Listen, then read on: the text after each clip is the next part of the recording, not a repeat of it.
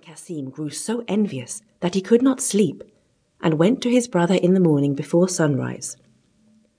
Ali Baba, he said, showing him the gold piece, you pretend to be poor, and yet you measure gold.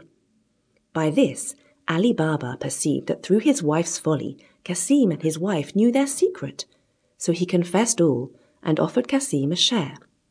That I expect, said Cassim, but I must know where to find the treasure. Otherwise, I will discover all, and you will lose all.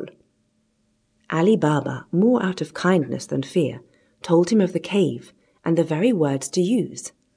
Cassim left Ali Baba, meaning to be beforehand with him and get the treasure for himself. He rose early next morning and set out with ten mules loaded with great chests. He soon found the place and the door in the rock. He said, Open sesame! And the door opened and shut behind him. He could have feasted his eyes all day on the treasures, but he now hastened to gather together as much of it as possible. But when he was ready to go, he could not remember what to say for thinking of his great riches. Instead of sesame, he said, Open, barley!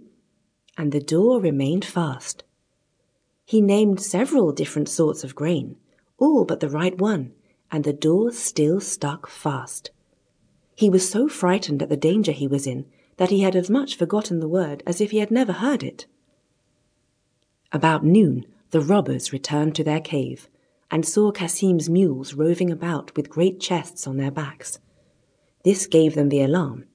They drew their sabres and went to the door, which opened on their captain, saying, Open sesame! Cassim, who had heard the tramping of their horses' feet, resolved to sell his life dearly so when the door opened, he leapt out and threw the captain down.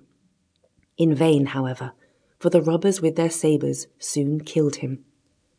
On entering the cave, they saw all the bags laid ready, and could not imagine how anyone had got in without knowing their secret.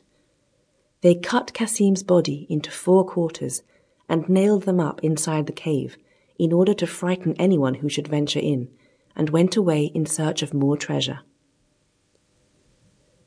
As night drew on, Cassim's wife grew very uneasy and ran to her brother in law and told him where her husband had gone. Ali Baba did his best to comfort her and set out to the forest in search of Cassim. The first thing he saw on entering the cave was his dead brother.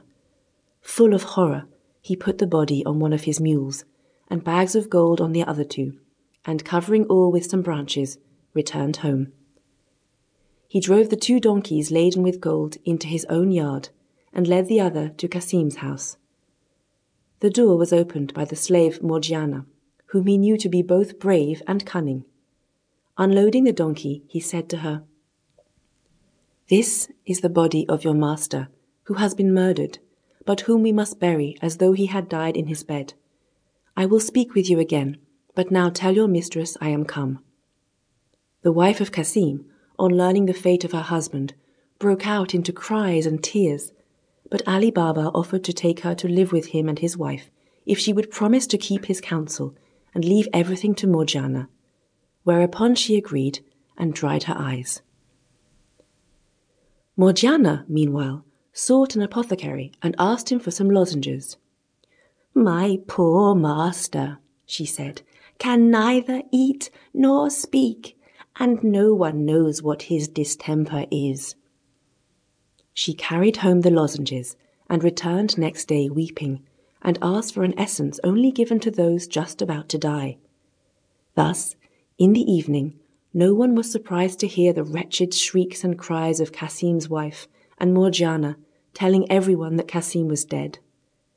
The day after, Morgiana went to an old cobbler near the gates of the town, who opened his stall early put a piece of gold in his hand, and bade him follow her with his needle and thread.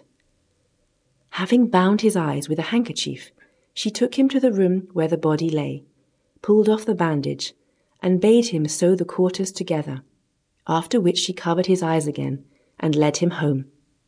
Then they buried Cassim, and Morgiana his slave followed him to the grave, weeping and tearing her hair, while Cassim's wife stayed at home uttering lamentable cries.